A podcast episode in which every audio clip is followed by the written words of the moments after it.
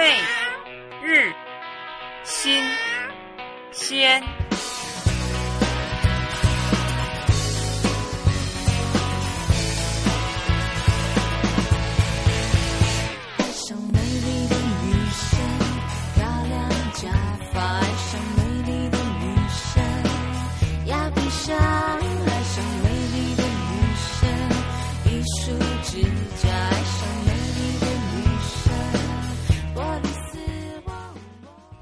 大家好，我是十八号。我是郝运来，我是呱呱，大家好，我是牛蛙。大家好，我是呃，我是香菜。你要不要重来一下？不用重来了，就这样吧。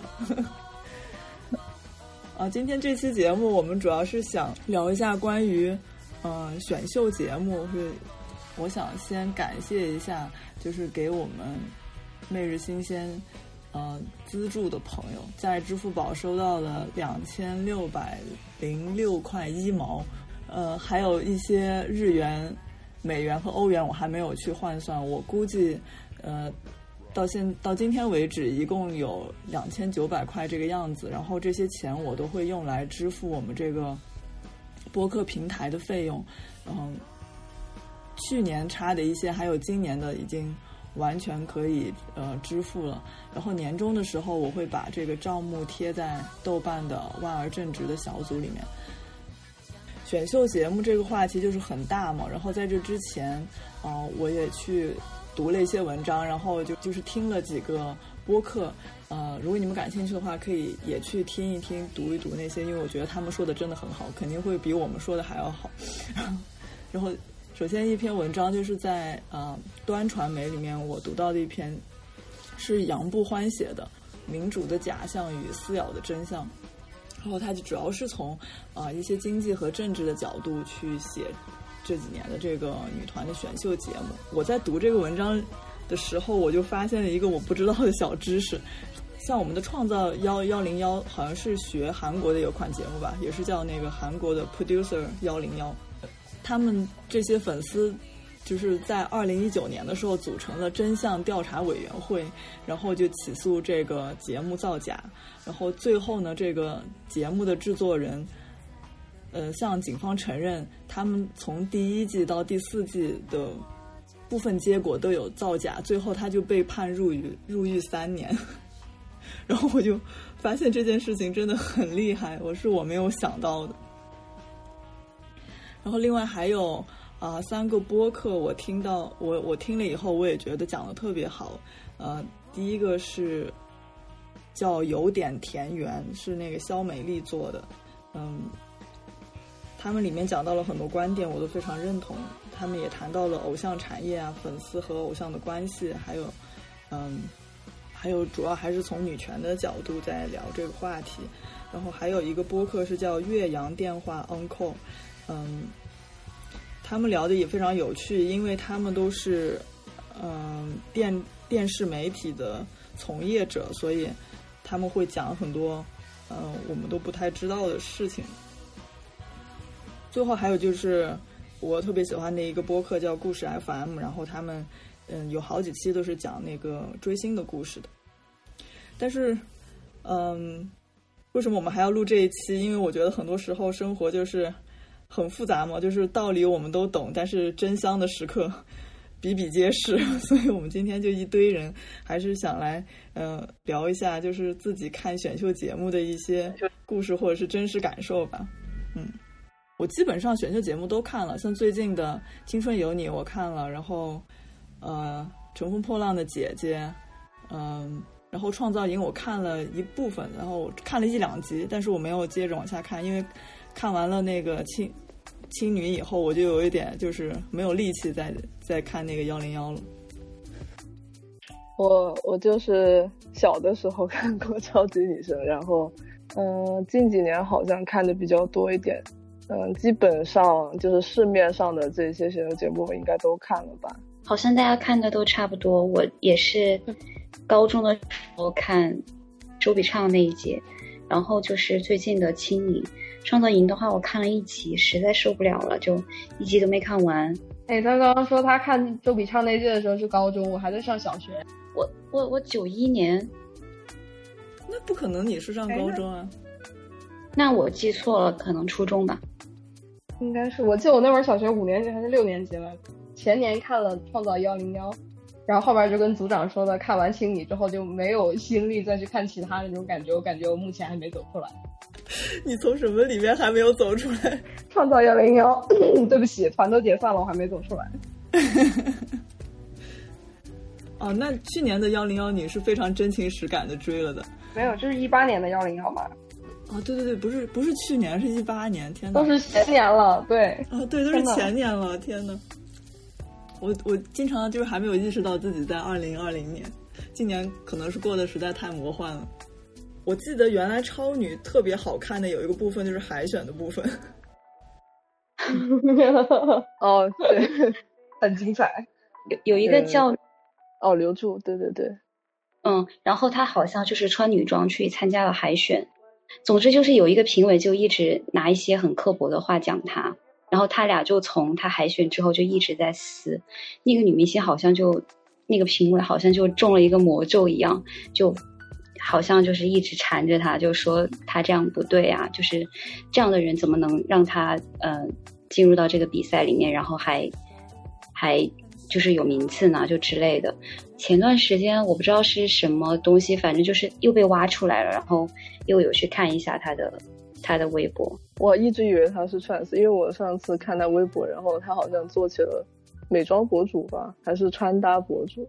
其实现现在想想，超女那个时候很多时候还挺突破。后来有这个中国也有了很多练习生以后，好像选秀的门槛也越来越高了，不像原来。那个海选就是特别有意思，就是各种人都会上去。他引进来的那个标准，就是女团的标准，就是已经成系统的。我觉得，因为之前就是可能零几年的时候，呃，选秀的一个理念就是想要打造草根之中的明星，嗯，包括那个什么星光大道，其实都是这样的逻辑。嗯，的确出来的这个效果不太好，就他真正能够造星的这个程度很小。可能造过最大的星就是李宇春了，那个时候好像粉丝就比较那个组织力就比较强。就是我记得我小时候就是看超级女声的时候，就是给李宇春投了特别多特别多的票。就是那个时候因为小学嘛，然后自己就可能没有手机，然后就先是拿家里人的手机投票，然后后来就是觉得不够，就就去网上参加那种。就是去网上参加那种就是 QQ 群，然后 QQ 群就有各种粉丝，就是全国各种什么李宇春粉丝、玉米什么什么分布。然后当时我在成都嘛，然后就是去参加成都的一个什么分部，然后就当时是在那个春熙路去搞的那个拉票活动，然后就是一群人有横幅啊什么的，还喊口号。然后就是把路边的人随机拦下来，然后就是强行让他就是给李宇春投票。然后当时我记得，当时我记得就是，我记得我当时就是在那个地方特别卖力。然后因为我年龄比较小，其他人就都可能比我大一点。然后当时就是我有一个亲戚，就是有一次就是家庭聚会的时候，他就跟我妈说说。说有一天我在那个大街上看见你女儿了，但是不确定那个是不是你女儿。然后我妈就说为什么？她说就是因为感觉她跟在家里的形象特别不一样。然后 然后 因为因为我在家里就是社会性死亡了，社会性死亡。对对对，然后因为当时当时我在家里就是属于是那种乖乖乖乖女那种形象，就对长辈什么的特别有礼貌啊啥的那种，特别守规矩的那种。结果他当时看见我在外面夏天，然后我又在那儿汗流浃的就拉票什么的，他就特别不就特别不敢相信。然后当时他说他看见我，但是又不敢过去喊我，因为就觉得就是觉得很可怕。我当时真的就是这小孩疯了。对对对，我当时就特别无语。后来我妈就说：“哎呀，你干嘛喜欢李宇春啊？”就是说，因为我妈喜欢张靓颖嘛。然后我妈就说：“她就说你干嘛喜欢李宇春啊？”她说：“李宇春就看起来你知道吧，就是。”就然后就是长辈的那种那种言论就来了，然后我小时候就也不管，反正就特别喜欢李宇春。李宇春当时让你特别着迷的点是什么？主要是我觉得可能是有一种那种性别启蒙的感觉，就是就是因为可能小时候我们觉得就是女生就是都是就就就女生可能不是像她那个样子，但是就感觉她出来以后，虽然李宇春唱的特别。就是唱的啊，就还好吧，不能不能不能这么说，就是说李宇春唱的也还好，就相比其他人来话，她感觉更胜在她的什么表演、舞台表演，还有就是她形象比较酷啊，或者怎么样。然后当时就觉得哇，就是觉得女生也可以这么酷，然后可能就就比较另类，然后就可能就比较喜欢。那那那周笔畅不是也一样吗？对啊，但周笔畅身材没有李宇春好，你不觉得？嗯。是这样吗？我觉得好像是吧。我就说当时我们去拉票的时候，就旁边也会有一小部分这种周笔畅的粉丝，他们也在那边拉票。但是因为但是你知道，就是李宇春本来就是四川人，所以就是我们本地的那种主场的那种感觉，可能就气势稍微要大一点。然后那些周笔畅的那些粉丝，就每次都被我们的粉丝。就是那种气势所压倒，然后每次我们在那儿一站，然后周笔畅的粉丝就全都溜了，就就，然后反正当时李宇春和周笔畅的粉丝，反而还就感觉还是会互相掐呀，有时候，然后就感觉特别，就那个时候就已经开始抓马了，就特别搞笑。哎，我好奇啊，那个时候都没有城管或者是什么来管你们吗？你们全都在街上？没有，那个时候真的没有这种东西，就感觉那个时候就是。特别和谐。哎，不过我当时我在看那届超女的时候，因为那会儿还小嘛，我还在上小学五六年级吧，差不多，倒没有疯狂到去拉人投票啊什么的，就买点杂志啊回家看一下。那会儿杂志都是嘛。然后买回去了之后，居然发现我奶奶很喜欢李宇春。你奶奶真有眼光。是的，我然后我奶我奶奶还拿着那个杂志在那儿读，现在我都记得。哎，其实那个时候就是投李宇春的主力都是一些年纪偏大的女性，就是三三十多、四十多，甚至甚至往上的。这是为什么？就是投了很多票，因为他们有钱呢。像很多 像小学生、像初中生，真的没有经济实力去投那么多票。然后我记得我曾经是看过一篇文章，就是说，其实三三十岁左右和三十岁往上的是李宇春的，就是主力投票的那个粉丝。小时候的话，我是不喜欢李宇春，就是我 get 不到她的点，我就很喜欢周笔畅。后来到了就是前几年吧，也是前一二年，嗯，我就看了那个那个节目叫《十三幺》，然后他请了李宇春，然后我就发现李宇春说话还挺有意思的，而且他的思维很清晰，就蛮有条理的那种。横向比较的话，和别的。嗯，别的出道的歌手啊、明星相比，我觉得他还是个挺有趣的人。但我还是比较迷，就是他的资源真的很好，而且而且他出过的歌，我的确没怎么听，我听了听了也没有印象，就是那种。后，青女的那个谢幕不是他出来有一个表演吗？完全忘了唱了什么。哦，你们没有看直播吗？我看了，但是根本就不记得他唱了什么。我觉得他就出道之后给我的印象就脱离他的作品了。他好像后来就混时尚界混的风生水起了，就是通过这个，然后就，对，然后什么那种先锋品牌还挺爱找他的，像什么马马丁马杰拉就挺喜欢他，然后那个啥那个老佛爷哈也挺喜欢他的，然后他就靠呃有几套红毯造型就突然就是变得呃。高大上，时尚界的一个第一把，对，因为当时选他出来不就是说什么草根的梦想啊，什么什么数百万，什么什么东西，又上杂志封面又怎么样？结果选出来之后，突然开始走走那种高端的路线，就没怎么再关注了。他们选出来也不会一直是草根嘛，就是可能呃节目播出来的时候，想要更贴近观众一。然后大家投票，所以会有这个是吧？打这个口号。但是，嗯，他出道以后肯定就是各种，嗯，那该有明星的样子还是得有明星的样子。对我之前我记得亲你完了之后，我有看到一篇文章，就是在讲为什么有一些。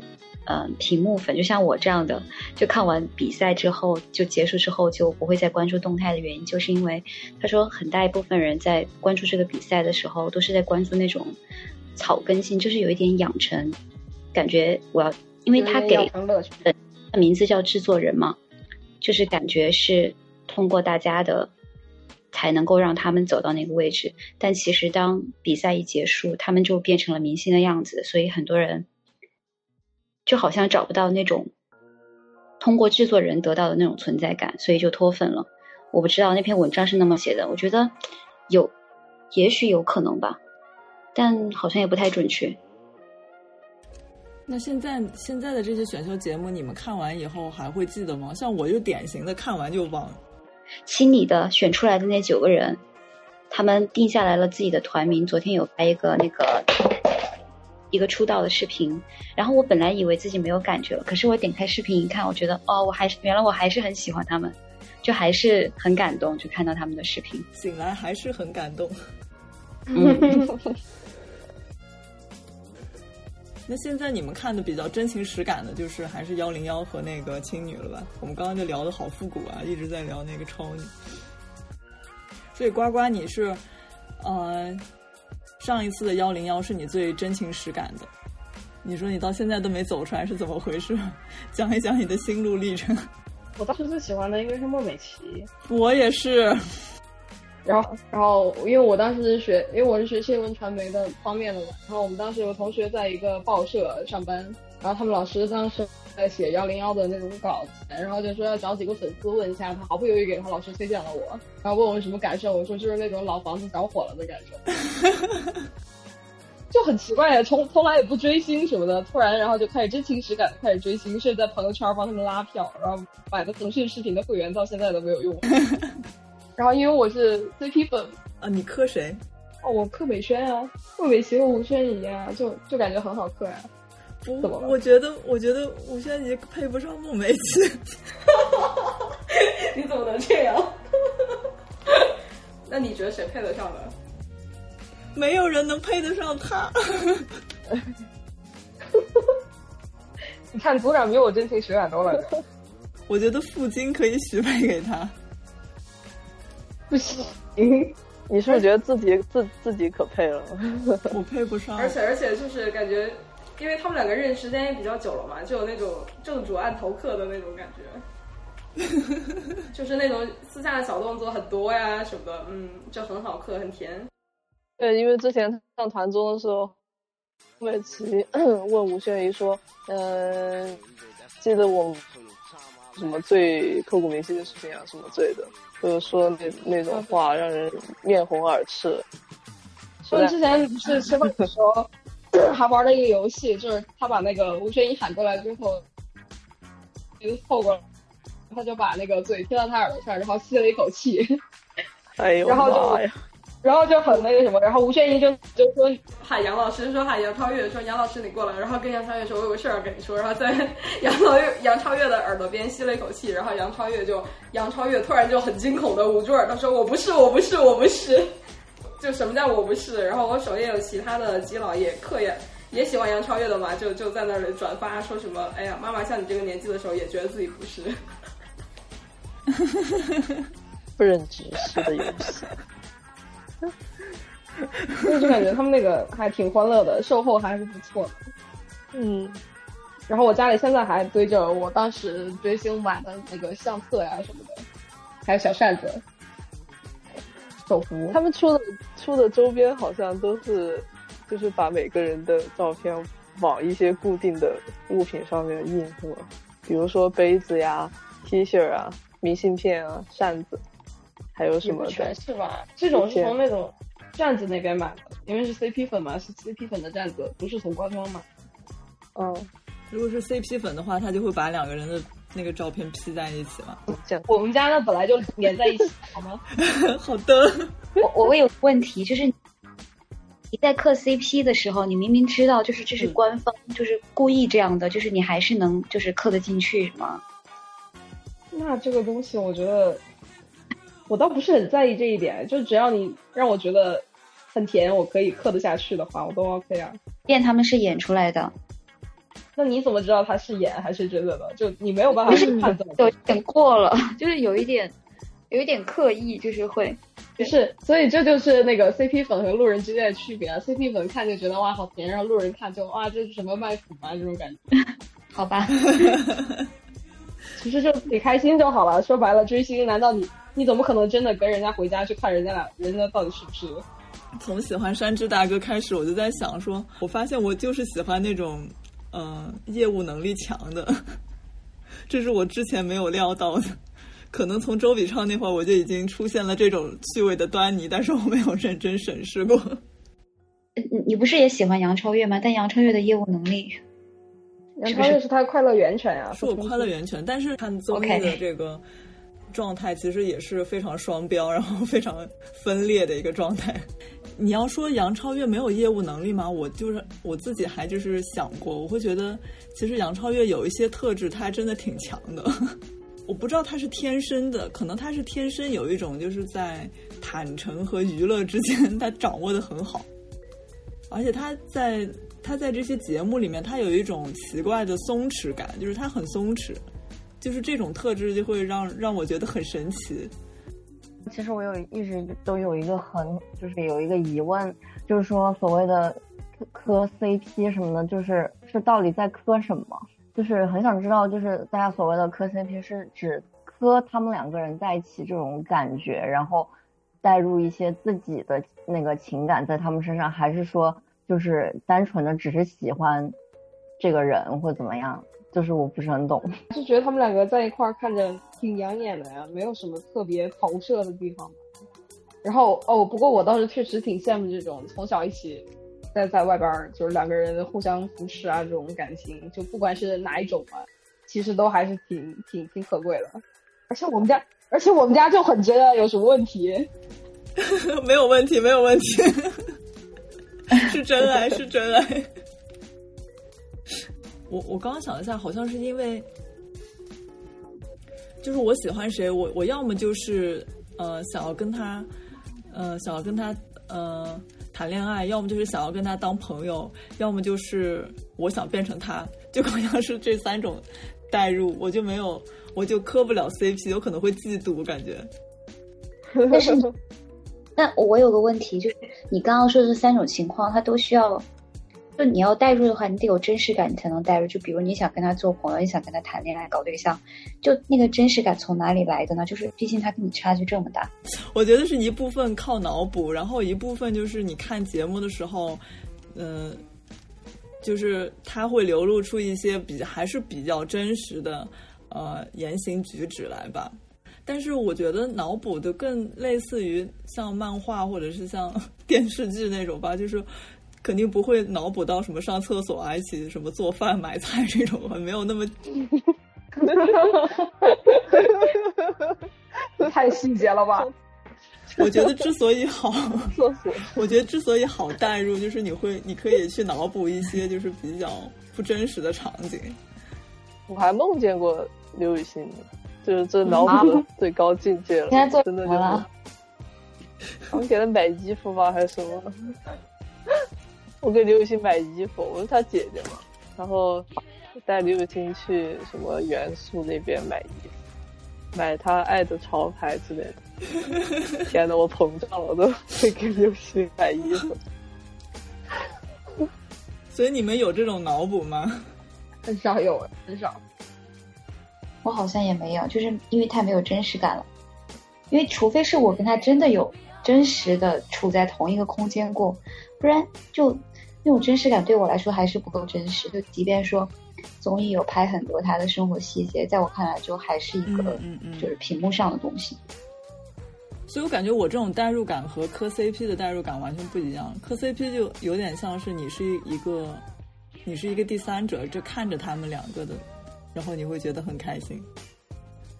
有通过就是磕 CP，然后来解决恋爱的需求，这个就这个状态吗？嗯，当然不会啊，但是但是就是怎么说呢？我觉得看看到看到他们就假设他们在恋爱的话，会对我的是情感观有一点安慰这样的效果。没有，因为我也刚失恋没有多久，其实。嗯就是需要补充一些糖分的时候，就会磕一下他们。对，需要补充一下糖分的时候，然后又很甜，就很 OK。难道不会觉得被撒狗粮了吗？就这种狗粮是我自动去吃的呀，又不是那种被动被反过来的，就还好。嗯，而且而且嗑的话，你不一定要嗑糖，你也可以嗑刀啊。我想听刀的故事。就是就是你想吧，就是磕 CP 的那个圈子里有几首那种填词的歌曲就很受大家欢迎的，有一首叫《真相是真》，就写他们两个感情都都有真挚吧。然后同样的曲调，然后他们改了另外一首词叫《真相是假》，但那首歌听起来就比《真相是真》还要真，对不对。就会剪那种悲剧的悲剧收尾的那个视频啊什么的来看，他们就嗯，还挺好嗑的，就乐趣还挺多，跟看小说一样感觉。我之前就是有认识的人，他是追韩国的一个组合，他自己讲说为什么他愿意很就是就整个把自己放到那种对他喜欢的 CP 的感情里面，他是说，好像你喜欢一个荧幕上的人会有一个安全距离，但是你喜欢日常生活当中的人，即便是说这个人后来跟你在一起了，就是还是会存在一些生活当中的事情，可能会。就人的那种摩擦可能会有伤害发生吧，但他觉得去喜欢一个明星，喜欢一个偶像，就会有一个安全距离，就是你怎么都不会受伤，就你只是一直付出爱，他也一直在给你反馈，通过他的作品啊，或者是他跟别人的一些互动，你自己脑补和自导自演的一种乐趣吧，就是因为你真实的谈恋爱的时候，你知道对方是不可控的，你这个关系你也不是说完全你自己可以控制的。但是你自己脑补的话，其实完全就是你自己说了算呀。哇，磕 CP 其实也有风险的呀，真人 CP 尤其风险很高的。就给你举例子嘛，就你就之前 就刚刚说的那个三大河，他们那个不是有一对特别有名的卡皇嘛，理发卡和黄婷婷，然后这两个人当时也是就就一个是那种就很高冷的那种。人设，然后另外一个就是舔狗的这种人设，然后一直都是秀恩爱秀的飞起，然后结果突然有一天两个人就老死不相往来了，然后甚至连后援会都就两个人 CP 的后援会都解散了那种。就你想想那种，如果好像是说就是一个人对公司的安排不太满，然后另外一个反正也也就很复杂，就就一个就不同意继续炒 CP 了还是怎么样，反正另外一个就觉得哦，什么就你占了便宜得了便宜还卖乖的那种，因为他们那个。一开始的时候很糊嘛，流量很多，都是靠 CP 粉来引流。然后还有啊，他们那个还有好多那种，就两个人就都都觉得他们两个是实锤恋爱，结果突然一个就被爆出来有男朋友啊什么的，然后就那种突然突然插刀。我一旦一旦发现我就是在关注的这些东西有这些乱七八糟的事儿，我就会马上劝退，就太复杂了这种东西对我来说。嗯，因为你你的乐趣就是那种单纯的感觉是你的一种乐趣，嗯，简单美。简单美好，对，就是我只想看简单美好的东西，我就会选择看。嗯，自己去导一出偶像剧了，就是都不用去看拍好的偶像剧，然后这些人就有点像那种芭比娃娃或者是什么样，然后你就你就像过家家一样去可以指挥他们。对，对，你看这也是刚刚那个谁讲的，是郝运来讲的吗？那个安全。但这样听我就是，我还是，就我在看的时候还是会比较喜欢那种真实的东西。就如果是那种需要我自己去给他们写故事线，然后让他们在一起的，我就没有办法投入情感，就就感觉有点像商品，是不是？其实你也不需要要求那么高啊，是写故事线或者怎么样。就有时候一个小片段，你就突然就比如说插一个这种成全，就很好笑。对，就很抓马，就很有趣。哎，但是你说到商品，我的确，我的确就默认他们就是商品。我我，嗯，我不会觉得他们是商品，我会觉得就可能像第三方吧，就把他们包装出来的，把他们是当做一个他们的商品。就比如说经纪公司或者是爱奇艺，但是我觉得他们在那个里面，就是也有他们真实的那个部分。就对于他们来说的话，然后粉丝喜欢他们也有他们真实的部分，只是大家好像选择把那种规则性的商业运作的这种所谓的就市场商品这种东西，就好像大家选择不看，就是嗯，对我们好像会自动过滤到这一层了，已经。哦，我选择没有看到，好像这样就皆大欢喜，就好，大家都是默认的，就都理解这件事情，但是选择，就比如说，好像比如说看电视剧啊，或者是看电影里面有很多广告植入，其实这种东西多了以后，我们就会自动的去过滤掉这个广告植入，就会表示理解。可能大家去追这样的女团，就是去磕 CP，就她的诉求就是我想要快乐，就如果想到这个快乐的，就是那个含金量的东西，他当然就会选择去屏蔽。但我很多时候发现，比如说我看的时候，我真的是很快乐，而且我觉得在看这种节目的时候，你可以非常呃非常政治不正确的对人挑三拣四，然后评头论足，然后就觉得很释放。我感觉我跟你是相反的，就就我就我我看节目的时候，我就完全没有任何的挑三拣四，就是我都理解，我可以我可以理解，大概就是这样。所以你在综艺里面是更更宽容、更平和的，你追求的是更宽容、更平和这样一种一种心情和状态。嗯，因为可能，因为可能我的目的就是就是，我觉得现实生活中不太好，然后所以我想要就看一点好一点的东西，所以我就会选择去看这样的节目。可能我在生活当中就呃会比较的敏感，就是你能感觉到，就是会有一些情绪发生，然后对别人的一些行为就。在我自己身上的影响也会比较敏感，就是因为这个原因，可能就想要把嗯大家想的好一点，就是你感觉现实生活当中你接触到的人，大家有时候真的就有一些可能嗯行为就还不太那么好，然后你看到那个节目，好像你从一个旁观者的角度，就是你会稍微跟他们拉开距离，就是那种东西没有施加在你身上之后，好像就会变得要宽容一些。我会就是，比如说我看所有的这些，看小说、看电影或者看什么，我都很难以一个真正旁观者的眼光去看，有一种非常强的，就是第一人称视角的那种代入感。我觉得这可能是 我自己的一种观看方式。嗯，所以综艺需要那个组长这样的观众。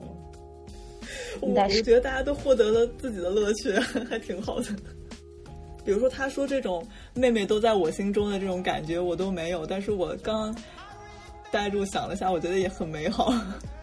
牛蛙是刘雨欣的铁粉，对我觉得如果有一个有一个光谱的话，我觉得刘雨欣是在光谱的一端，然后杨超越可能是在光谱的另外一端。就是那个人狠话不多，有些人是真的话不多，但是有些人是滴水不漏。我觉得刘老师可能是属于滴水不漏那种类型的。我感觉，嗯，嗯，就是，就之前刘雨欣在节目里面问杨天真说，嗯，我觉得我好像不能给人留下一些印象，呃，然后刘雨欣就问杨天真怎么样才能给人留下一些印象，然后后面就在那起哄说刘雨欣只要你不要那么滴水不漏就行了。然后杨天真就说：“对你每次面对媒体的时候，跟大家讲话的时候，你要呃想一下你，你这个时候究竟是要传递准确的信息，还是说想要给人留下一些深刻的印象？我觉得刘雨欣要是能够展现一些她更真实的自己的话，呃，我应该会更喜欢。无法想象你还能更喜欢是怎么回事？但是我也觉得很奇怪，他为什么会？”就为什么会有一个断层的效果？我一直没有理解。就他也太厉害了吧！他跟虞书欣的那个票差。嗯，我觉得刘雨欣对我来说吸引我的点就是，首先肯定是她跳舞特别厉害，然后不是一般的厉害吧，就是起码在女团里面，她是属于专业舞者的水平，所以这就已经是一个断层。然后再就是她总有一种。很忧伤的感觉，可能就是在那种感受到了，对对，忧伤，对，就他的眼睛总是有一种小狗狗一样的，就垂下来的那种感觉，好具体啊。对，然后就，我觉得林凡更像每次看到林凡都会想到狗。对，林林凡是快乐大笨狗的那种感觉。对，林凡是那种活泼大狗嘛，然后刘活泼的大星是那种。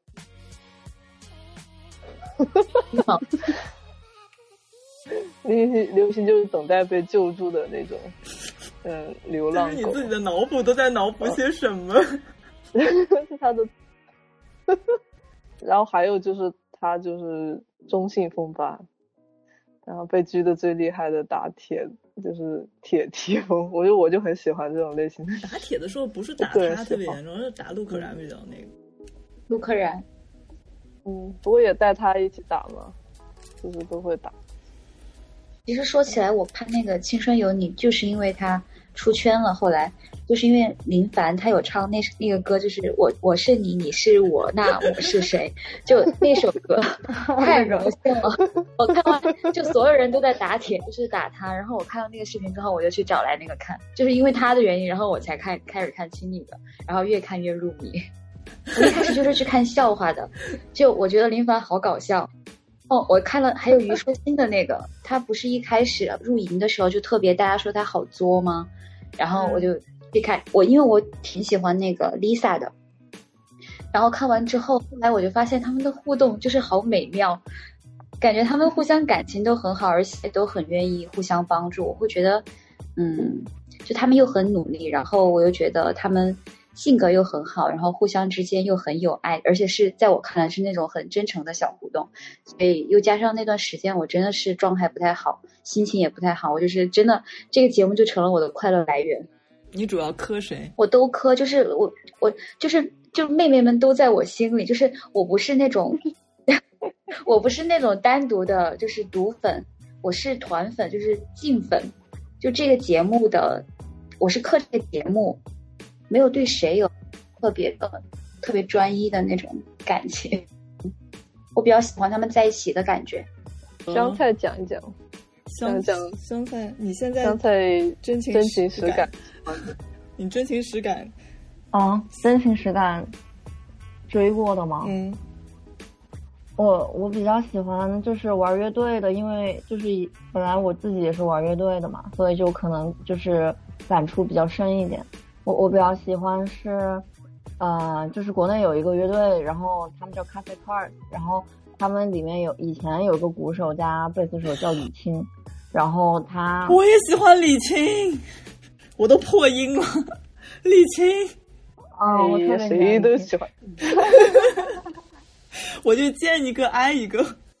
对，然后因嗯为国内的做乐队的那个时候的，就是女性乐手比较少，然后就是除了什么后海大鲨鱼，就是有女主唱以外，其他正儿八经就是会有乐器的那种女女乐手特别少。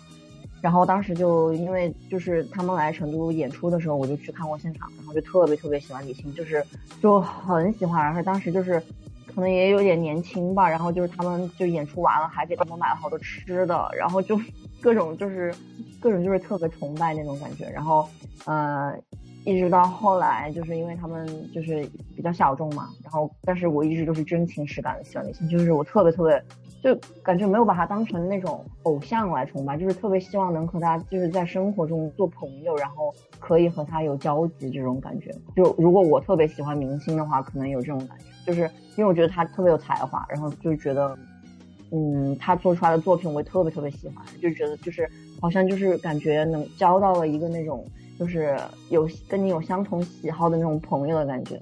然后就，所以我一般如果喜欢明星的话，大概就是比较偏向于这种。哎，我有一个疑问啊，你给他们买吃的，他们吃了吗？吃 了吃了，真的吗？这么幸福？对对对，因为因为因为他当时来成都是那个小酒馆，然后是那种就是呃就是 live house，不是那种特别大的场地，特别小。然后就是如果你有粉丝特别突出的粉丝的话，他就是一眼就能看到。然后当时就是给他买了好多吃的，然后当时可能因为他们也比较就刚刚演出完也比较累，然后就是喝就是可能喝饮料什么的，然后就都喝了都吃，然后就感觉他们特别。就是特别亲近，就也没有觉得他们有架子什么，就是害怕你给他买的吃的就是有毒啊什么之类的那种，反正就觉得特别，就特特别好。然后真的真的，然后你然后你还可以跟他聊，就是你喜欢的音乐什么，然后你会发现就是，哎，嗯大家都喜欢的一样的，就是偶像的偶像，你懂吗？就那种感觉。他就吃了以后，是不是有一种喂小动物的快感？对对对，就有一种那种很有成就感。就是我记得原来小时候就是。我们那边有梅花鹿嘛，动物园，然后就会有可能一排小孩拿着草，然后 伸着手在那里，然后那个梅花鹿吃了谁的，谁就像感觉被宠幸了一样。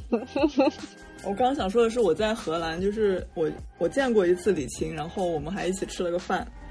真的吗？对，然后当时我的少女心都已经要蹦出来了，然后但是但是因为大家都很酷，所以我也就。装作很酷的样子，我觉得这种就是线下，嗯，就是不是以演出的形式，或者是他们在台上形式见面的话，就真的可以看出，就是就是他平时在生活中是什么样子。然后你就，然后你了解到以后，你就会发现，哇，就是真的好喜欢，就会更喜欢这种感觉。但是他话特别少，我记得他没怎么说话。对对，然后我当时还加了他的微信，但是我我在微信里面从来没跟他说过一句话，我都不知道他有没有把我给删了。现在还能找到吗？现在能找 还有微信吗？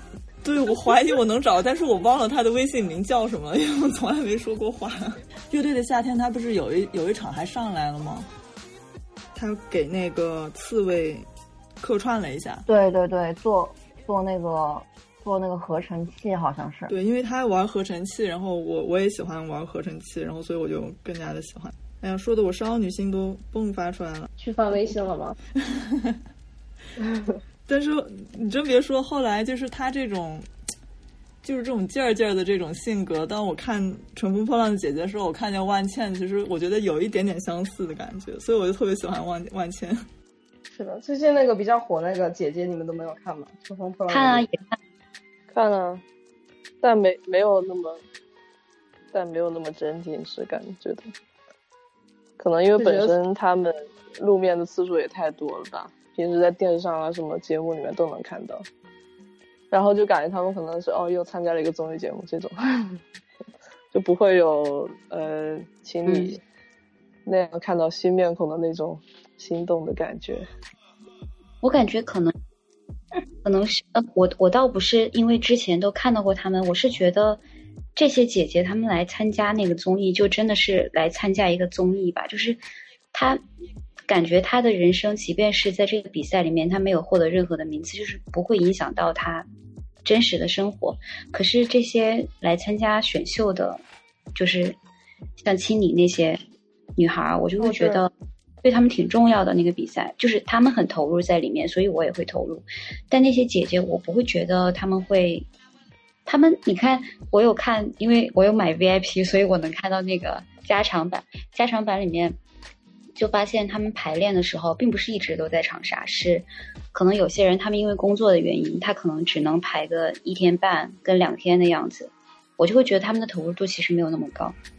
嗯，你会觉得他不依不不依赖你。对，养成的快感没有了。呃，来比赛就是认真的，这种话就显得很虚假。但是不是也有很多很糊的姐姐吗？啊，我对许飞一许飞一点感觉都没有。但最新的这一期，我对他会有一点好感，就是我对他没有感觉，但是就好感跟感觉在我看来是可能是分开的。就我对他有一点好感，就是他不是被淘汰了吗？然后在采访的时候，他就说，他说，嗯，成年人。的善意特别的珍贵，然后他说，他比较就如果现在已经比较习惯别人对他投来敌意或者是恶语相向，就这种事情他都会比较知道怎么样怎么去处理他。但是别人向他嗯施加善意的时候，他有点不知道应该怎么去回馈，害怕辜负。就我听完这个，我就觉得啊，他好柔软啊，然后就对他有一些好，就会觉得他是一个很善良的人。嗯嗯。和看女团有点不一样的就是，嗯，他们的心态吧。就比如说，他从来没有红红起来过，或者是他从来就没有过更好的资源，他们是怎么去调整他们自己的这种心态的？因为这个事情对我来说，在现实生活当中也有可以对照的地方。因为不是每个人都可以当最强，就是最好的那一个。那么，如果是你是被落下的那一个，你怎么去调整你自己的心态？还有就是，你会。做一些什么样的事情。像你刚刚说的，许飞说他并不是那种大红大紫什么都有的人，所以他说这种话更就是更能引起共情。我觉得之前万茜有讲过，前几期有讲过一句话，我觉得还蛮错的。他说：“哦，他说他好像就是他们要去学舞吧，然后他就说，他说我就是想要给大家展现一下，当女生成熟之后，她们是有多大的，就是可以有多大的能量。就那句话还，就我感觉他那时候他眼睛很坚定，然后我也觉得他一定能干成。就即便是说，你看的都好细节，对我就就喜欢刻这种细节。”然后我感觉，即便是失败了，就他的那个心态也可以让他很好的去解决这件事情。嗯，但糊的人在节目里也糊啊，对吧？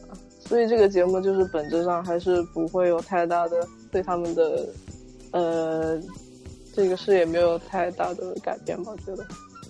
蓝莹莹有胡吗？我之前都不知道她，但是她在这个节目好像还，她之前在《演员诞生》里面好像名字还挺好的。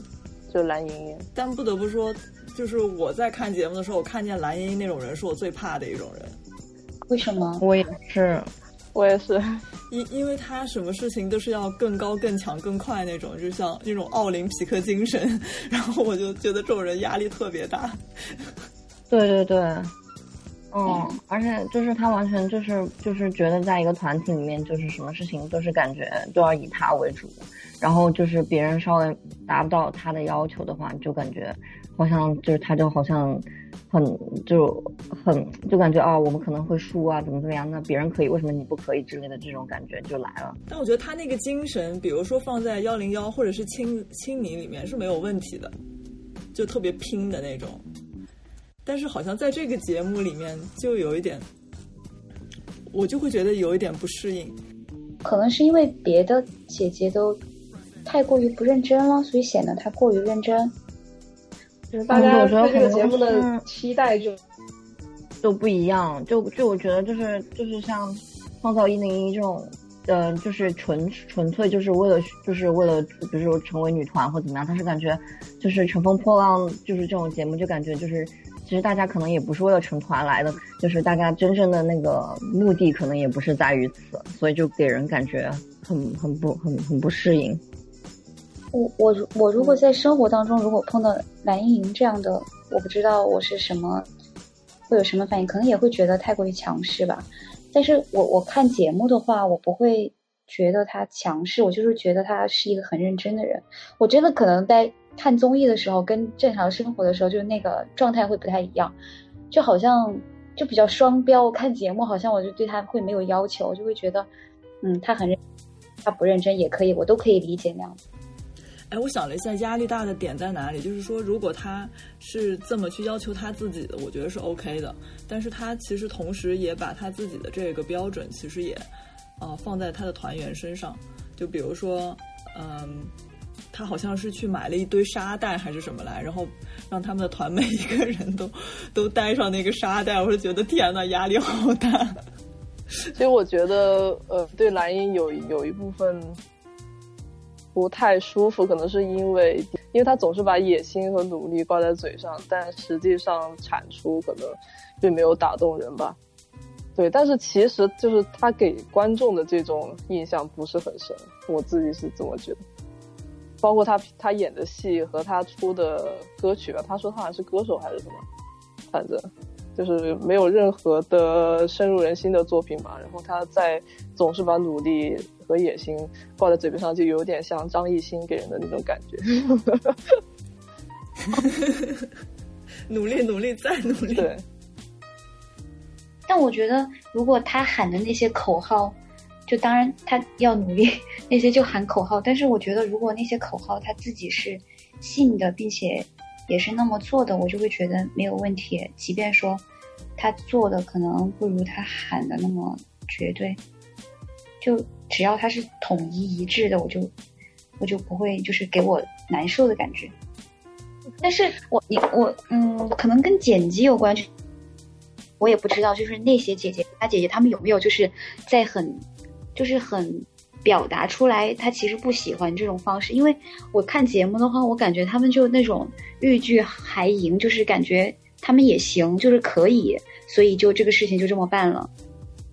就是他们也不想输嘛，都想赢大家。那方法就是把舞这样跳好，那他就给大家买了沙袋，然后大家也带了，就是好像没有看到他们特别抗拒这件事情。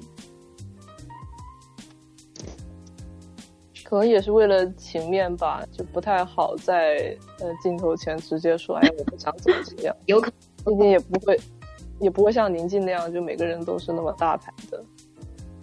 嗯，还是想打造和谐的氛围，主要还是。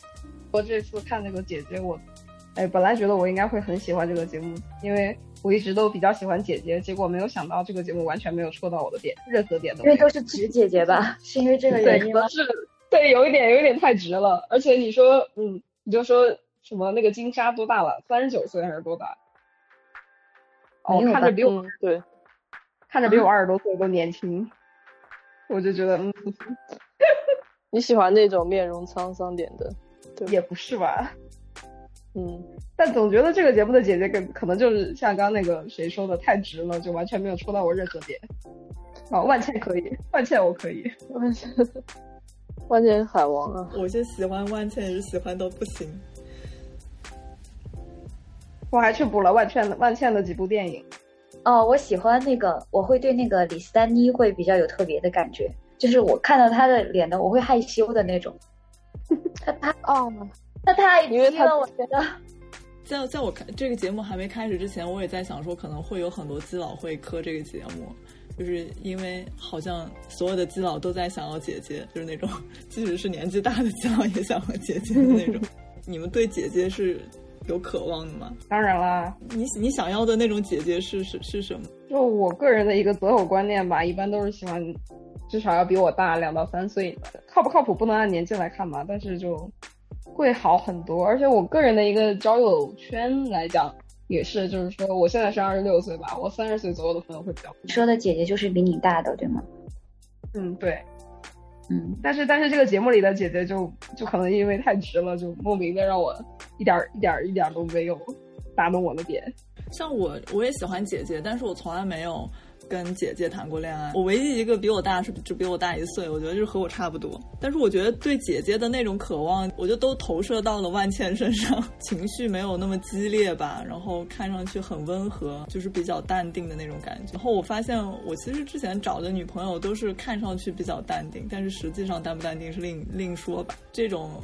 情绪稳定的人会对我来说有一定的吸引力，呃，但是这种东西就会被我称作姐姐，我觉得是这样。有一点，而且我觉得我主要的一个点是在于，我有的时候会很难做一些事情上的决定。我觉得年纪大的人会更有经验来帮我处理这些事情。那你交往过姐姐吗？也是是这样的吗？能满足你这方面的需求吗？基本上差不多吧，而且都还挺照顾我。至少从生活的角度来讲的话，就是他的经验可能更多的会帮到你一些，比如在就工作的一些选择上啊，就包括其实我之前在学校之前的一些事情啊什么的，我觉得听一听过来人的意见还是比较有好。听听你妈的意见可能也会有用，但是这个不太一样。哦，其实我觉得年纪大一点的人应该不会对恋爱有那种奇奇怪怪的期待了吧？就就看看惯了，看多了那种身边同龄人奇奇怪怪的恋爱，我就觉得，嗯，我要找一个省心的，就是这样。年纪大的我想了一下，什么是奇奇怪怪的期待？啊，我跟呱呱的就对姐姐的那种想法还不太一样。就我觉得我比较喜欢那种互相照顾的，我也不想就是要花过多的精力去照顾照顾对方，我也不想自己是一个一个废人，然后需要他什么事情都来为我做。就是我好像不太喜欢这样子，还是喜欢就互相照顾。姐姐的话，就如果你真要说到就这个词，你想到的那个人是什么样的，那肯定就是他可能生活能力比较强，然后他可能我会比较喜欢飒一点的。我感觉温和在我这里就是，嗯，好像就是呃，你会被激烈的东西吸引，但是你最后当你被激烈伤害的时候，你又会想要希望可以有一点温和的东西，就还比较比较矛盾。那姐姐会是一个你你找对象的一个标准吗？或者是一个你向往的形象吗？我比较随意在这方面。我找对象的标准就是一定要比我大。那你是有跟就是年纪比你小的在一起过，然后觉得不行吗？没有，真的还没有。嗯可能是因因为一直跟年纪比较比比我大的人在一起吧，所以，嗯、形成这样的一个模式吗？还是怎么？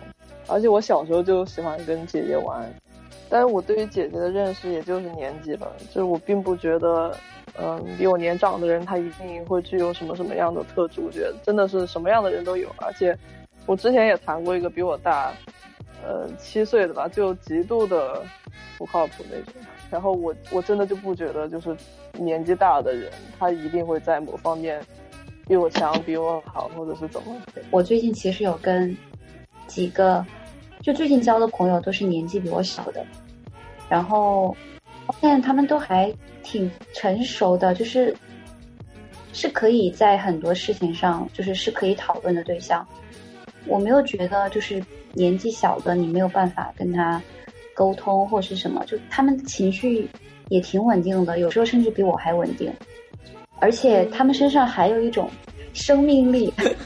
因为我现在对很多东西就是我的那个好奇心，就上次我跟朋友出去玩，他就觉得他说你感兴趣的东西真的好少，就是很多东西好像不太意外了，就是不会让我哇，就是不会这样惊讶，但是我就感觉他们就比如说要去干一件什么样的事情，就是问他们要不要去玩，他们就一定会就去玩。就如果我跟我的同龄或者是比我呃年长的，就是我说我们要不要去干一件什么样的事情，大部分会偏向于比较保守的那个选择。然后我自己现在是比较喜欢就是更加就是不要那么保守的选择，嗯，所以我还挺跟年纪比我小的一起玩的。可能我可能现在是二十六岁，我觉得比我大三到四岁是是 OK 的，但是随着我年龄的增长，我可能这个阈值会变会变小，因为我就会觉得年纪大的人就会像他刚刚说的有一点就没有什么兴趣啊，对，不是不是不是没有针对你的意思，扎了一下。对不起，OK，就是就是 就是你随着年龄的增长，你的这种对生活的热情就会慢慢消失啊。就怎么说？就我觉得是三十岁上下可能是最好的年纪吧。就是说，不管你什么时候，你可能都会喜欢三十上下的。对对，我觉得我可能会有这个倾向。就是你可能到了四十多岁，你还是喜会喜欢三十岁上下。对啊，没没也有可能啊。因为因为你想，三十岁上下是刚刚好的年纪啊。对一个接老来讲的话，三十岁上下大概已已经不会被逼婚了，然后也还养得活自己吧，然后就还比较有精力可以一起出去玩儿。然后再年纪大一点，可能就会面临一些比如健康问题啊之类的各种问题啊。所以我觉得可能是年龄范围的年龄段的问题。嗯，组长又被炸车了吗？啊，没有，我我我 OK 的，就是我在想，就是嗯我是慢慢的，我一开始都是跟同龄人同龄人好，然后但是慢慢我周围的跟我同龄的基佬就会越来越少了，或者或者说我我可见范围内就是越来越少了，所以我交往的对象年纪就越来越小，越来越小。那那些人去哪儿了呢？啊、有的生活比较稳定的，他们可可能能就是结婚的也有可，能感情稳定，对同性结婚的也有，嗯然后还有就是，然后有很多那种基佬群，本地的基佬群的话，你会发现永远都是那几个人在里面，就是你要看上的早看上的，嗯，你一直在你也就是互相看不上吧。嗯，我不想找比我小的原因之一就是我不想让别人把我当成姐姐。这个点没有想到，哎，喜欢姐姐，但是不想被当成姐姐，这个点有点微妙。我也有这样的感觉，就是我也不想就是对方把我当姐姐，就把我当个人不行吗？为什么一定要把我当个姐姐？就当姐姐，姐姐难道不是人吗？真是的。我不想 做人，不想做姐姐。可能就是不想，就是让别人觉得，呃，我是一个他的靠山，不想让他觉得我啥都行，然后我啥都靠得住，嗯，然后我也很情绪稳定。这个大家都比较想当个废物，是吗？姐姐哭了。大家对姐姐这个标签就会觉得姐姐是一个很完美的一个人设。嗯刚刚说的那些，就是什么生活能力强，然后情绪稳定，就是我也很可能会情绪不稳定。就是我碰到事情，我可能也会，就如果你把一个人当做姐姐的话，当他情绪不稳定的时候，你的那个接受是能接受的吗？突然你的姐姐有一天就不靠谱了，你怎么办呢？嗯，我觉得这个是 OK 的呀，是人肯定都会情绪不稳定的。如果你把她当姐姐，你可能会有那样的期待吧。我今天说我会期待一个姐姐出现在我的感情生活当中，但是我并不是说当这个人来的时候我就把他标签化来了。但我觉得姐姐这个形象只是一种让你产生好感的一个点吧。对对对，但是我觉得不至于说你就会要求他一定是，就比如说我在看，呃，这个姐姐的节目的时候，比如说万茜特别吸引我，但是我真的也没有说，呃，我不相信她一定就是那样的人，但是我会发现。嗯这种气质会特别吸引我，就是让我产生好感。嗯，对，至少和别的姐姐比起来，她这样的会特别打动我，我会有这种感觉。虽然说我也喜欢张雨绮那样的傻大姐了，我也挺喜欢她的。就是张雨绮，我感觉是杨超越的一种进阶版。倒不是说我我一定不会变成像姐姐那样的人，我只是，嗯，不想以让别人以一种很固定化的一种形印象来看我吧。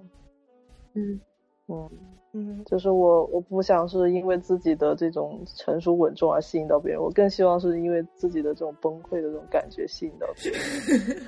哎，他刚刚不是说他刚刚不是说他想给刘雨欣当姐姐吗？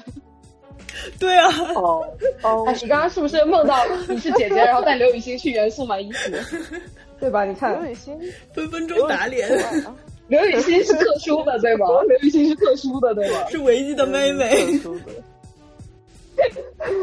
哎，你看，你看，就打脸现场。笑死！哎这样子，牛牛蛙说的那个我还挺赞同的，就是我有时候我会觉得，就崩溃的那一部分是我比较真实的部分，就嗯，什么成熟啊、稳重，会觉得是后天，就是因为你被教训了，所以你变得成熟稳重，但好像那不是那，好像不是我吧？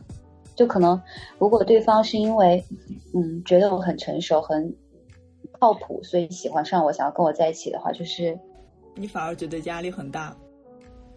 对，嗯。但是，但是你想喜欢上一个人，肯定不会只是因为一个原因，对不对？但他可能是这原因中的一部分。我觉得你可能应该不要太抗拒这种事情。大型姐姐洗脑现场。香菜呢？喜欢你，嗯，我刚准备念诗，你念吧，你念吧，你的诗情。你你念你念，喜欢你成熟温柔中的小小骄纵。呃，说一句很恶心。我我就说，我觉得就是对这种没什么概念，也不知道该怎么定义，但是感觉大家都在说，就很迷惑。就你没有吃过姐姐这个形象这一套，就完全不在你的思考范围内。我也不知道该怎么讲，反正我觉得就是看感觉，很多东西。虽然说，虽然说，我觉得就是我也不能接受比我年龄小的，但是真香现场。我不喜欢姐姐，但我不能接受年龄比我小的。不是不是，就是我的我的意思是，我的意思是，就是我也不知道为什么，可能我遇到的年龄小的人就比较少，但是我也确实也没有很刻意的去，就是去找或者是年龄比较大、比较小怎么样，不能就不能跟我性格一样的人，这种确实没办法。就是其他的话，我觉得都 OK。但是正常来说，我应该是比较就是性格，而且我脾气特别大，就是。脾气很大很大那种，所以我觉得就是性格上来说，就是一定得找一个那种就是人很话不多的这种才可以。怎么最后又变成了年纪比你大、情绪比较稳定这个形象呢？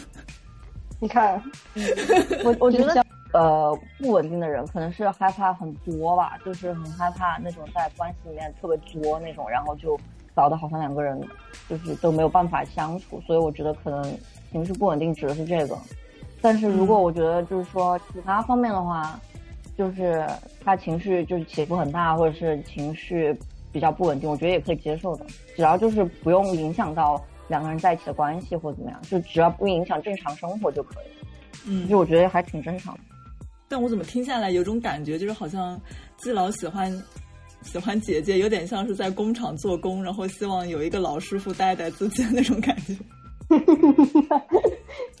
但是我觉得，就是基佬来说，就是很多人没有直女一些气息的话，硬的人可能就是也是属于就是喜欢就是两个人互相照顾这种感觉，就是嗯嗯、就是不太不太喜欢有一个人特别怎么样，或另外一个人特别不怎么样。但也有很多人吃直女，疯了吧，吃直女。一口同声不吃不吃。可能直女，我觉得是你最开始喜欢上的人很难不是直女，也有可能是我们那个古远的年代啊，就是，嗯、一开始喜欢的第一个人、第二个人可能都是都是直女。我我最开始喜欢那个女孩是高中的时候喜欢了一个女孩，后来我去年回家国庆节的时候跟她见面，我才知道她是弯的。所以她有一种特定的气质，然后你已经早早的接收到了那种信号。她会打扮的比较所谓的中性一些。其实我我觉得我小时候其实我穿衣服一直比较中性，后来我觉得其实我不是不想，嗯、像女孩子，而是我觉得她们所谓女生的那种衣服特别不方便。对我也是觉得好像我也是那样舒服一些，就是真的我觉得舒服。嗯，对，而且我小我小时候就是喜欢往兜里裤兜里面装很多东西，然后就是特别女生的那种那些衣服，我就觉得特别没有办法满足我这个需求。所以我也很赞同，而且我特别讨厌背包。中性风在我这儿就范围比较广，它不一定是短头发的是中性风，就是长头发的女孩也会让你觉得，就是你会觉得她比较中性一些，就是会有这样的感觉吗？会，会啊，嗯，呃我觉得中性风主要说的还是外表的问外表这个事情。嗯，如果你要说到气质的话，我觉得可能是另外一个问题了，它就不叫中性风了，因为风就是风格嘛，嗯外在的东西。我是觉得这个东西它也没有必要非跟性取向挂钩，因为我理解的中性风其实就是就是性别模糊的那种美感。嗯，我身边最近比较就是偏透明贵的，就玩的好的朋友，我发现他现在也有那种困扰，就是他之前他头发就特别短，但他现在很介意的一件事情是，他很怕别人觉得他是个男生，看上去就是他还是会想要说，至少看上去知道我是个女生，这样。嗯，你们会有这样的困扰？我小时候会有，我说我就没有这种没没有这种困扰，因为从小都是这个样子，而且长大了之后，因为胸比较大，也很困扰，就不太容易被认成男生，就还好。我就属于一直比较瘦，然后胸比较平，然后像我高中的时候，我就会理着特特别短的那种头发，然后到哪里就非常容易被认错，然后呃叫哥哥或者是什么叔叔什么，然后这位先生怎么怎么样，就那种，然后我就会觉得很尴尬，因为我首先我并没有想要去啊装作男生，如果说我想要装作男生的话，我觉得可能是。可能是有成就的吧，成就感，但是我没有，然后我就很困扰。我喜欢穿就是偏男生的衣服，因为我觉得这些衣服比较方便，然后舒服，然后包括头发也是，因为我头发比较少，然后我不喜欢就是留的特别长，然后我觉得会啪在我的头皮上，让我觉得很不舒服。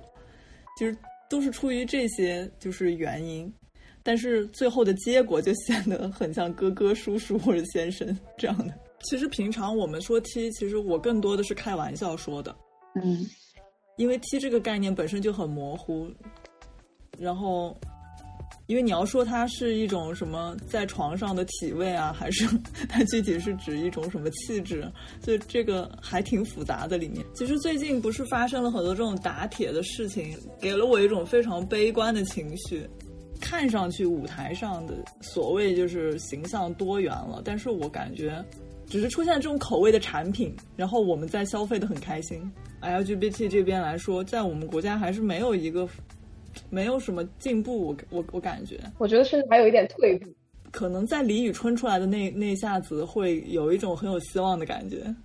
但是到现在好像就有点疲了，就是很疲劳了，有的时候。那时候的环境会宽松一点，还是说是因为我那个时候年纪太小？我就是因为那个时候大家没有太上网，因为那个时候很多人骂春哥嘛，什么春哥史泰龙之类的。那是曾哥史泰龙吧？哦，春哥史泰龙，反正都一样。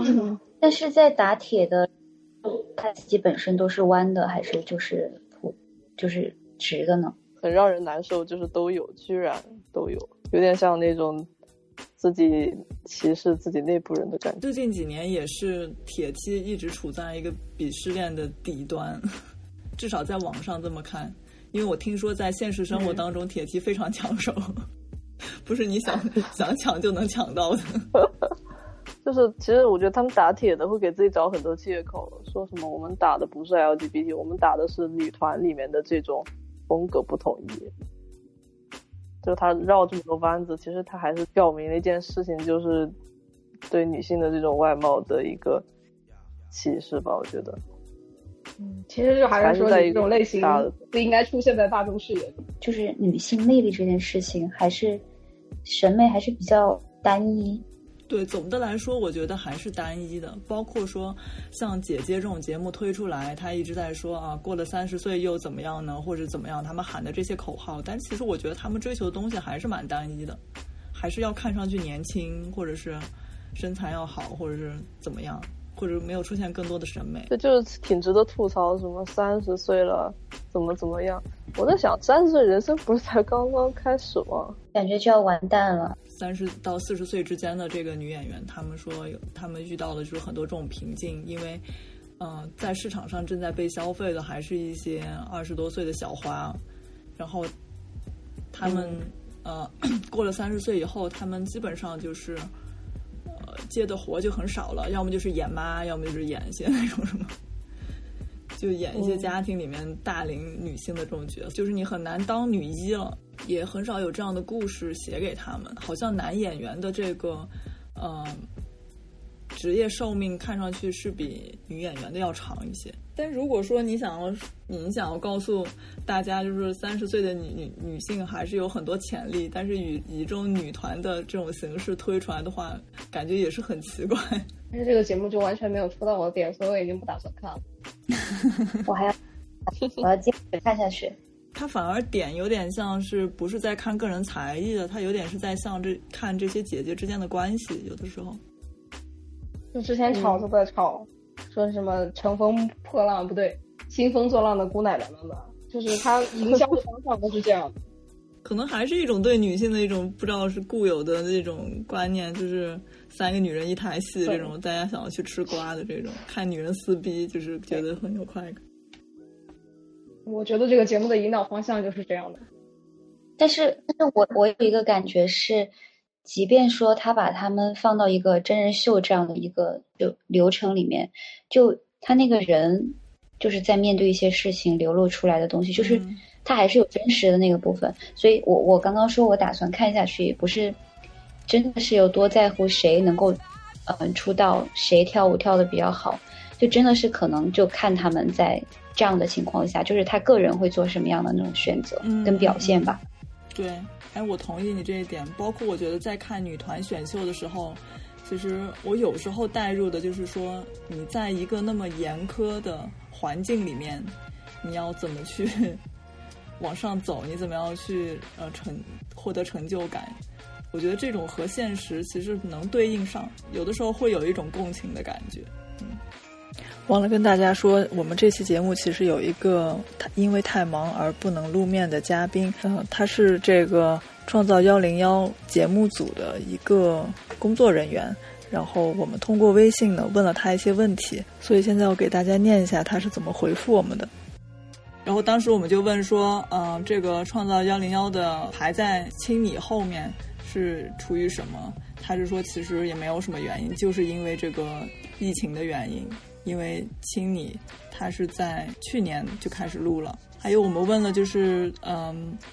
节目组对中性风的选手有没有什么偏好？然后他说的，其实节目组并不排斥中性风，甚至在前期选人的时候也会考虑到这一方面的人选一定要有，但是不能多。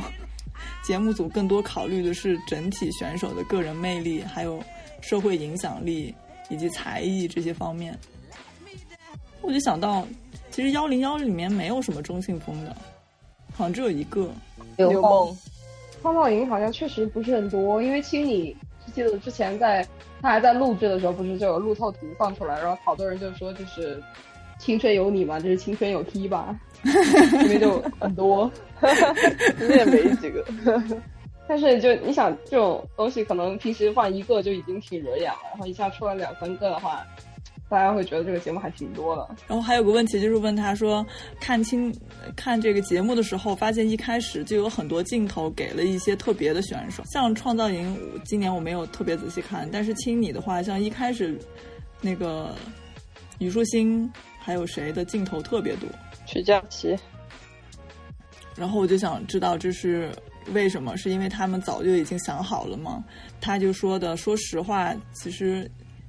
第一，本来就是这些选手自己就有戏，然后后期自然就会将这些内容的素材优先挑选出来。像那种不会说话、闷葫芦、无聊的素材，后期看了也不会想给他镜头，完全是根据素材内容，然后录制的选手有戏程度进行，嗯，再进行一个逻辑上的排片剪辑。他说，除非像那种大的明星，像易烊千玺这种有。有粉丝有流，即使他说话不多的话，也会多给他一些镜头，然后来满足粉丝的需求。所以说他们在那个训练营里面的时候，其实是要自己不停的在加戏才行，才会受到注意。这个这种选秀节目应该都有这种潜规则吧？我我确实能在里面看到一些真实的东西，但是这种真实也其实也很值得讨论，就是说。你其实是知道有很多摄像机对着你的，你无论去到哪里，你都是一个，你都心里面知道你是一个被观看的一个客体，包括你自己的脑子里面，你都会把你自己看在一个被观看的客体里面去审视，然后你才知道说我应该什么展现出来，什么不展现。只是有的时候，我怀疑是他们工作量因为真的太大了，所以有的人他没有办法一直绷着。但我觉得凝视这种东西，就是你，如果我们想象一下，就是平常在生活当中，可能我们现在要去开一个会，然后旁边也都是不太认识。比如说现在我们打这个电话，那现在讲的话，觉得吗？就那个摄像头其实跟你在生活当中碰到的人对你的那种关注，其实它的区别会很大吗？就如果觉得摄像头下面他们的表现可能不那么真实的话，其实我们在跟人相处的时候，那你的表现就也可可以说是真实吗？摄像头的压力是不一样的，它会很很很直接、很紧迫的那种。因为我我之前有做过那个编导嘛，我觉得摄像头的压力是比旁旁人在关注你或者注视你那种压力要大得多的。他会杵到你面前来的。可能跟真实的人相处的时候，大家还会 出于礼貌。但是如果你说就是会不会被这种摄像头的注视完全压抑住自己的话，我觉得不会。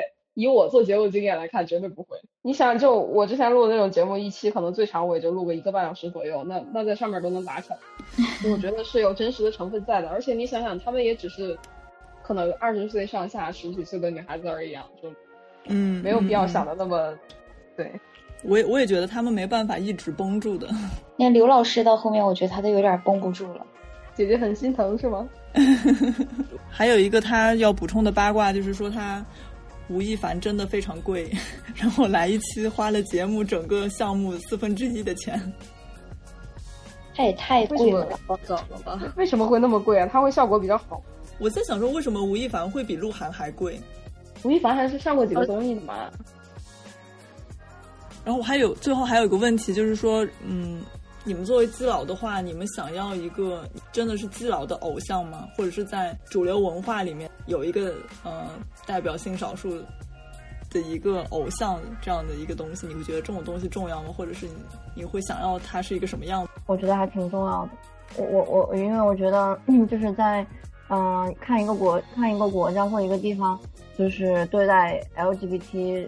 人群的就是接受度来看的话，传媒，就是媒体产业或者是娱乐产业，有没有类似于相关的一些偶像？因为我回想，当我小的时候，其实我还蛮蛮想要找榜样，或者是找一个和我一样的人，或者是有这种需求。说我在想说，如果那个时候有一个我知道一个偶像，然后他是同性恋，我觉得会给我一种不一样的一种支持，或者是一种共情的感觉吧。对，那你怎么看蔡康永呢？我很喜欢蔡康永，但是我会觉得我很想看一个女同性恋的一个榜样。虽然说你喜欢一个偶像，不应该就是看他的性取向到底是怎么样，就不能说不能说他是 gay 或者是他是喜欢女生怎么样，你就会你才喜欢他。我觉得也不能这么说，但是有些时候就是他的确是因为他恰好就是这样的身份，所以他言行举止或者说他所代表的呃他所做的一些事情。还可以有，就类似于有资格或者是更有说服力一些，所以我觉得就就类似于，嗯，一些我打个不恰当的比方，就是像我之前就是看一些关于社会的一些话题嘛，就比如说像搞女性主义，很多人之前就嗯批判，就说是不是只有女性才能搞女性主义，就说有些男人也可以也可以来在这种议题或者是话题里面参与参与参与其中。但是我觉得就是说，有些时候真的是这个样子，就是你首先作为一个女性，你在这种身份里面，然后你才能更多的感知一些你没有，就是男性没有办法感知的一些东西。所以，所以你现在做出的一些东西或一些话题啊，或怎么样，就才能更有代表性一些。但是如果你反而不在这种身份里面，有可能你说出的东西你就没有办法感同。对，就很像，呃，直人称同志的时候，他们会非常大胆的在朋友圈里面会表达他们对于这个同志群体的支持，但是真正的 LGBT 人士却不敢在朋友圈里面说这样的话。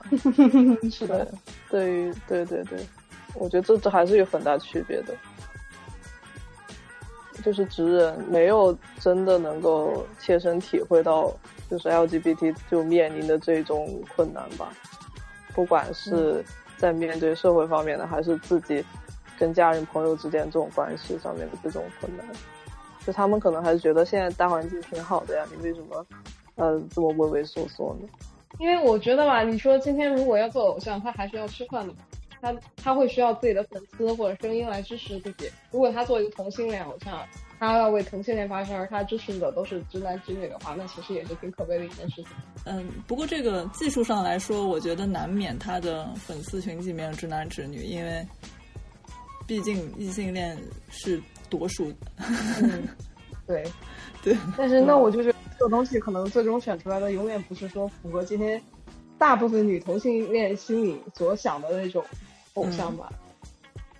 对，你们看过原来在台湾有一个这种 T 的选秀吗？我说的这种 T 是一种发型，就是嗯 T 的这个女团叫 Mister，没看过。然后哦，我知道这个，嗯很早了，好像。对，很早很早。后来他们在成这个团之前，其实他们自己就是也弄了一个选秀，然后就是很多很多期然后最后他们出道的就是他们成团的那个团。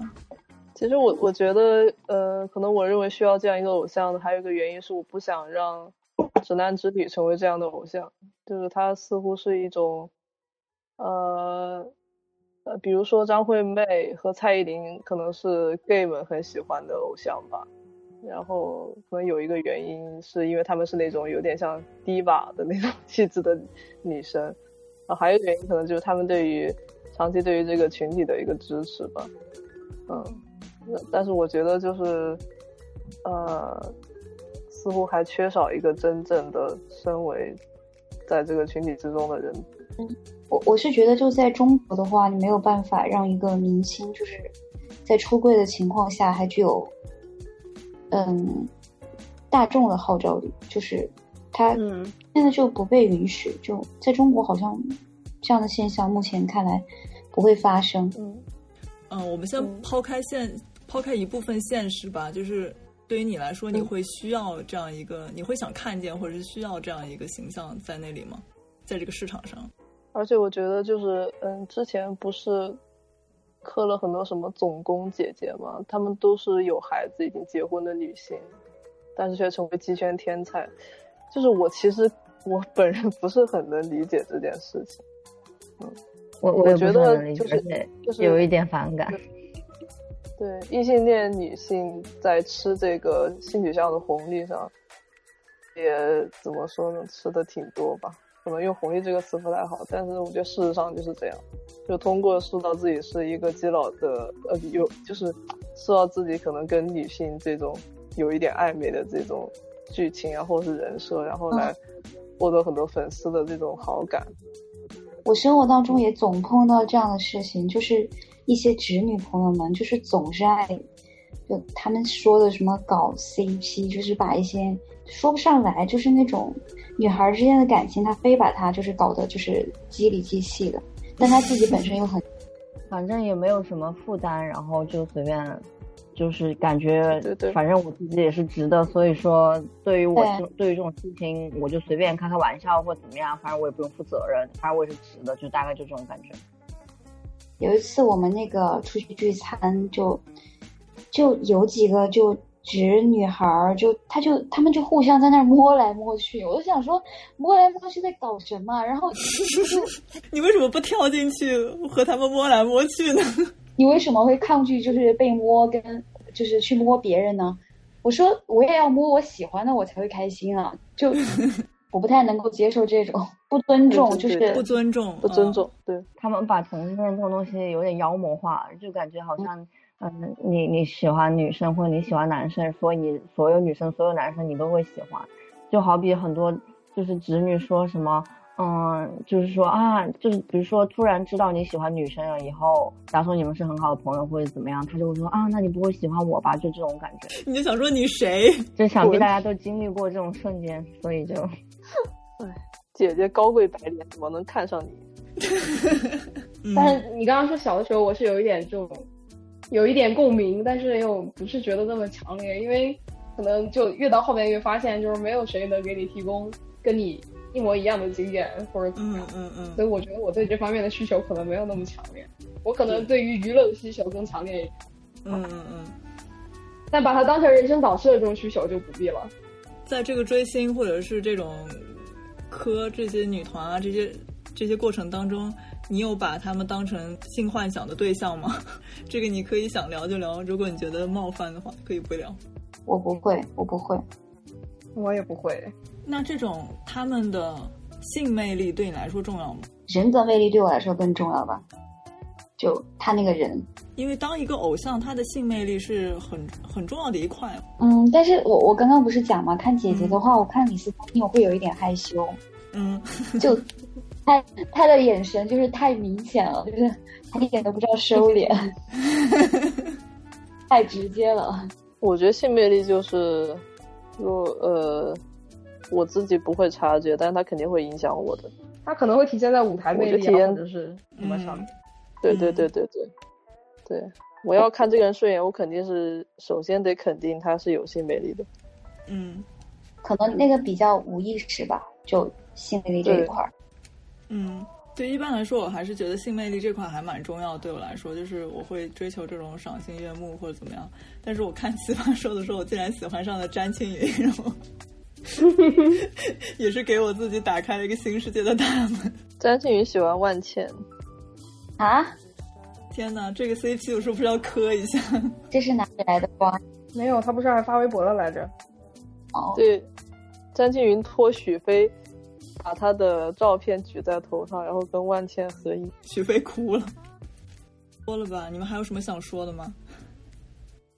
没有了，没了，我手机都快没电了。嗯，好的，好的，那今天就像这样，拜拜。